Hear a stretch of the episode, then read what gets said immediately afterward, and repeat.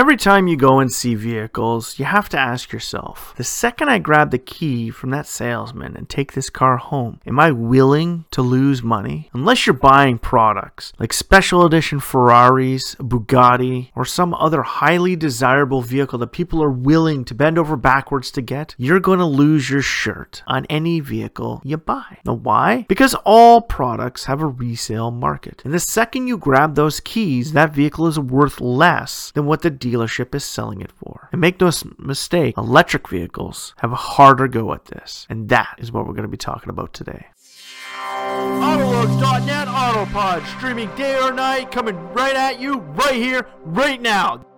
Welcome back to the Autolux podcast. I am your host, the doctor to the automotive industry, Mr. Everett J himself, coming to you from our Facebook, Twitter, and LinkedIn page. Like, share, or comment if you like this podcast, or check us out on one of our many streaming sites from Podbean to iTunes to YouTube to even Google Play. We have them all and we're hooked up to all of them. And if you're looking for up to date information about this podcast and even images about the products we're talking about in this podcast, see us and hit us up on www.autolux.net for all of the information about this podcast, any of our others, and for the most exclusive and inclusive automotive corporate website link page in the world. From big or small, we have them all. Autolux has a link to every car company in existence around the world, and if we don't have it, let us know. So today we're going to be talking about the fact that the second you grab a pair of keys from that salesman who was so nice to you over the past, I don't know, let's say a couple minutes, an hour, hell, even sometimes months, pleading with you to buy a vehicle from him. But he always fails to mention the fact that the second you grab those keys, you can lose upwards of 12% of the resale value. Yes,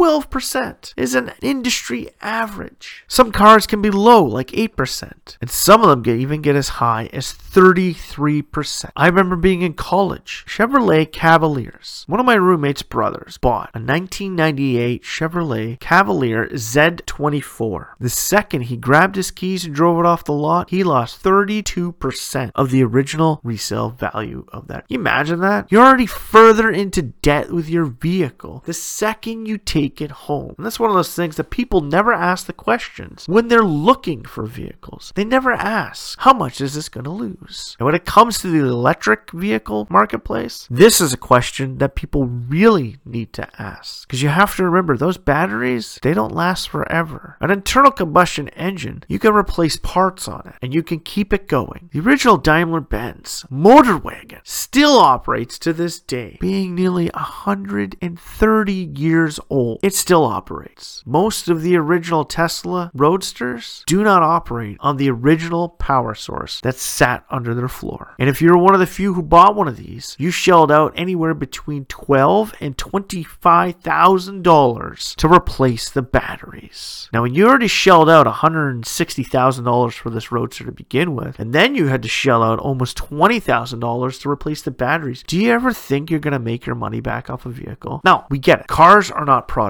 you make money off. of. There are some that you can't. Select ones that you can buy and turn and make a profit off of. But an electric car is not one of them. The original Toyota Prius proved that to myself and everyone else in my automotive design course in college. As the second generation came out, Toyota started to realize that the battery life cycle of the original Prius is between 8 and 10 years, depending on how much you charged it how much you used. Now, after 10 years, those nickel hydride batteries had to be replaced. And at a whopping $6,800, that's $6,800, most people chose not to do it because that was worth more than the car itself. You could put that $6,800 into the original first generation Prius, and if you turn around and resold it on the resale market, you were lucky if you got five grand. So you were still further into debt. Not something you really want to know. Now, there, there are products out there that hold their value. Trucks and SUVs being part of them. The Jeep Wrangler, even for how bad its engine is and how many defects and problems that vehicle has over its life expectancy, the Jeep Wrangler is one of the few vehicles that has a low resale depreciation. It ranges between 6 to 8%. Limited, limited, compared to an average General Motors product, which can lose between 15 to 30% of its resale value, excluding their trucks. Most trucks fall into the same category as the Wrangler, between 6 to 12% of their market. Get it, everything has a depreciation value with it. But when you consider the fact that electric vehicles, when they're getting to the end of the time, so let's say 10 years, in 10 years, an average person with an internal combustion engine vehicle will put about 20,000 kilometers on their vehicle. An average Canadian travels between 20 and 25,000 kilometers a year. I know I'm one of them. I've put up to words of over 30,000 kilometers on vehicles. But an average person living even in a city environment will put upwards of 20,000 kilometers on the vehicle. So over 10 years, 200,000 kilometers. And when the average sedan is built to an industry standard of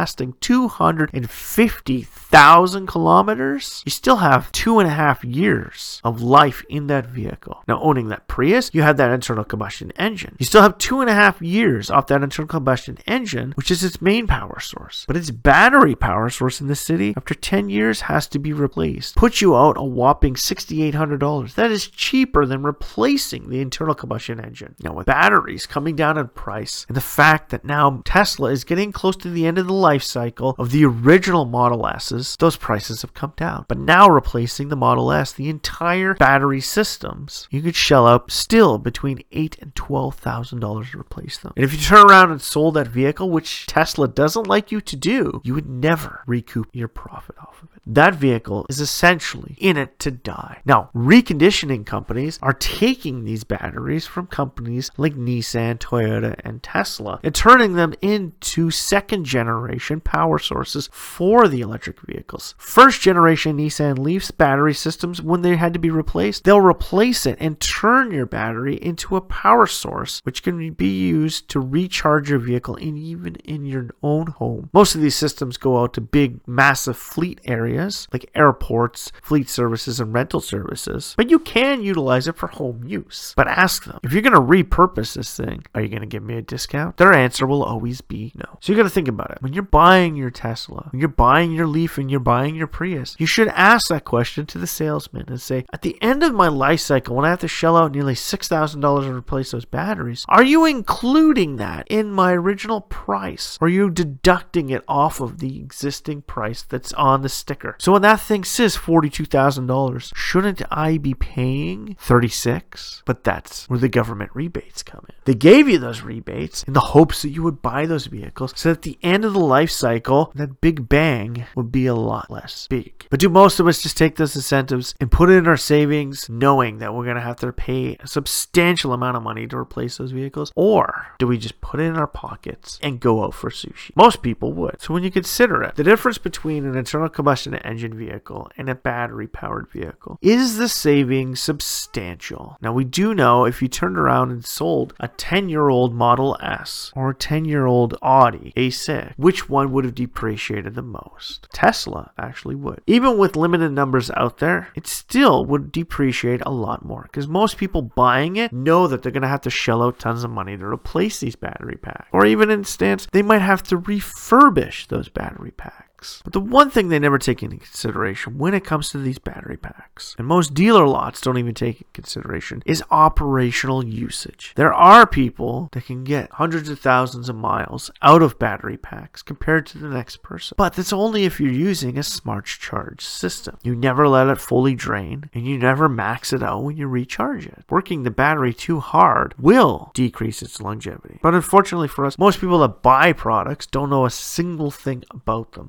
Today, 8 out of 10 people don't even know how to change a tire on a car. So, do you really think they know how to properly maintain their battery system to get the maximized benefit out of it? No. So, when you really consider it, the resale market for electric vehicles is really working against it. They cost more upfront, and really, in the end, if you keep it for a long enough time, the cost to replace that battery pack nearly works out to the equivalent of proper maintenance on a vehicle. Now, there are benefits to the electric vehicle vehicles, whereas you don't have to do your fluid changes. Every three months, you don't have to change your oil. You don't have to pump gas into it. You don't have to use injector fluid. You don't have to worry about parking it in your garage and leaving it for too long or to get seized up or gummed up. You know, there are many benefits to it. But unfortunately, these aren't things that have moved into the resale market. Most dealerships won't tell you. But really, when you look at it, most dealerships don't even take a chance with reselling electric or hybrid vehicles because they know that if they sell it and they put a warranty under it, that battery pack fails, they're out a ton of money. So really the resale market for EVs is only person to person. Dealer to person doesn't work out as much as person to person. So really in the end, is owning the